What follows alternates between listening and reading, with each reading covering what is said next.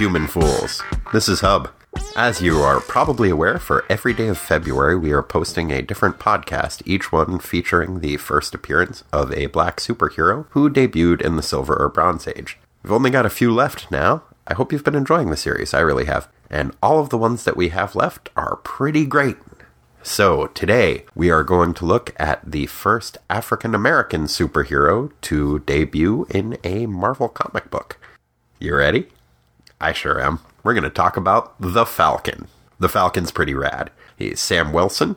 Usually, he is a former social worker who decided that he wanted to continue helping people by dressing up as a falcon and punching and kicking. Later on, he gets wings and powers that are more appropriate to his name. He has a falcon sidekick named Redwing, and they fly around and fight crime together. He was the partner of Captain America throughout most of the 70s and got co billing on Captain America's comic books. It was Captain America and the Falcon, and he's pretty great. In more recent times, the character of Sam Wilson has taken up the mantle of Captain America. He still has his wings and flight capabilities that he got at some point in the 70s, but now carries the shield and goes by the name Captain America because Steve Rogers got aged up to his normal age and is now a super old man. Although recently I think he got de aged again and now there are two Captain Americas. I'm not really that up on current comics. Sorry. There was an unfortunate chapter in the 70s, unfortunate in my opinion, where Steve Englehart did a retcon of the Sam Wilson character. And I just want to preface this by saying I really like Steve Englehart as a writer. I especially like his Captain America stuff. I wasn't crazy about this. He retconned the character so that Sam Wilson, rather than being a social worker, was a gangster and gang member named Snap Wilson, who I forget a, a lot of the details, but he was just playing along with being a hero for a while. Or I think maybe he lost his memory and, and then the Red Skull used the cosmic cube to make him remember that he used to be a gangster and tried to get him to kill Captain America. And then he decided, even though that he, he now remembered that he used to be a gang member and a criminal, he now wanted to keep being a hero anyway. I wasn't crazy about that. I'm still not crazy about that. They recently re retconned that again so that it turns out that the Red Skull implanted the memory of him being a gangster and that he really hadn't been one before. So, kind of convoluted. But overall, Sam Wilson is a great character. He had a miniseries in the in the 80s that was problematic in some regards if memory served, but told a fairly interesting story. Let's see, he was a defender briefly, I think just for a couple of issues, like 62 and 63 of the Defenders. Uh, he was an Avenger for a while, and is a very prominent member of the Marvel Universe. Uh, he's been in all the cartoons. He is pretty great. I am a big fan of Sam Wilson. I like the Falcon. Kind of wish that he had stayed the Falcon instead of turning into Captain America, but it's an interesting story. I think if they wanted to elevate the character of the Falcon and make him more prominent, I, I would have liked that better if they had just given him a regular series. But, you know, things happen. All right, so let's talk about Sam Wilson's first appearance. Captain America, number 117, September 1969. Written by Stan Lee, illustrated by Gene Colan. First appearance of the Falcon. In a story entitled, appropriately enough, The Coming of the Falcon. The Red Skull has gotten his hands on the Cosmic Cube and used its power to switch bodies with Captain America. He then uses the cube to send Cap over to a Caribbean island that has been taken over by the Exiles. The Exiles are a group of international criminals who used to pal around with the Skull. But, ever since the Skull double crossed them, the only thing they hate more than everything is the Red Skull. They stumble across Cap in the Skull's body and set out to try their hands at murdering him. The Red Skull assumes that the exiles will succeed at the murder and starts strutting around New York in Cap's body, having a swell time. Back on the island, Captain America's having a rough go of it. The exiles have a souped up wheelchair and a deadly scarf, but somehow, Captain America is able to evade them. Just when they are closing in for the kill, a falcon swoops in and distracts the exiles long enough for Cap to escape. Whew!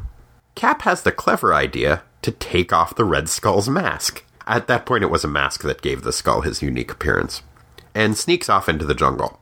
He then uses some clay to disguise his features. Now, when he did this, I was nervous he was going to go in blackface, but no, he just uses apparently peach colored clay to make the skull's face look like Steve Rogers' face. He is really good at makeup, or sculpting.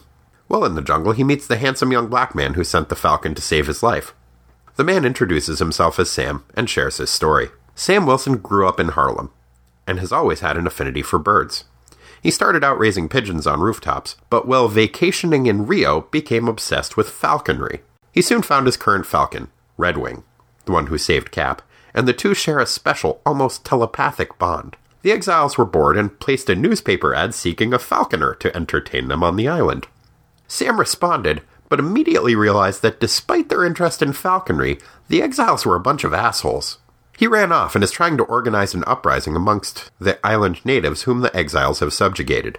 Cap thinks that's a great idea and will help out with the revolution, on one condition. Sam has to make himself a garish costume with a plunging v neck vest and call himself the Falcon. Sam grudgingly agrees. That was really fun. I had no idea falconry was such a popular pastime. Like, not only do inner city kids love falconry, especially if they stumble across it on their vacations in Rio, but bored supervillains also just can't get enough of the shit and will take out newspaper ads to hire falconers to entertain them. Yeah, that was really cool. I really liked it. It it had all the goofiness of a Silver Age issue. There was a really fun few pages where it's the Red Skull strutting around in Captain America's body, and Gene Colan does a beautiful job with the artwork and really makes it clear that that is not Captain America in there, and whoever it is is enjoying the fuck out of themselves. Whoever in this case being the Red Skull, and is, you know, smiling for the cameras and letting women kiss his biceps. And he keeps, like, flexing and being like, it's great to be Captain America in New York. It's really fun. Yeah, and there you have the first appearance of Sam Wilson. It's it's it's pretty great. Yeah, as I said, Sam Wilson, very important character. The Falcon, very important character.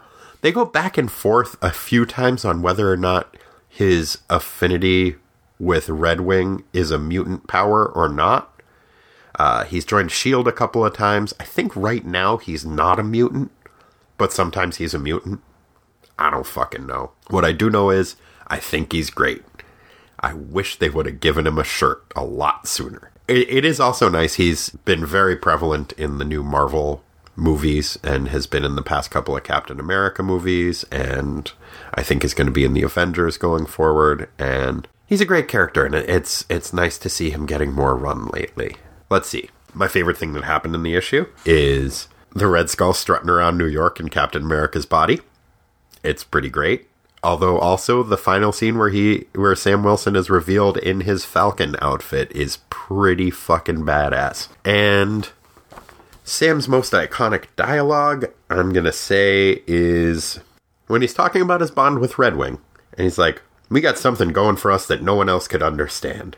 He's more than a bird, more than a falcon. It's like he's a part of me."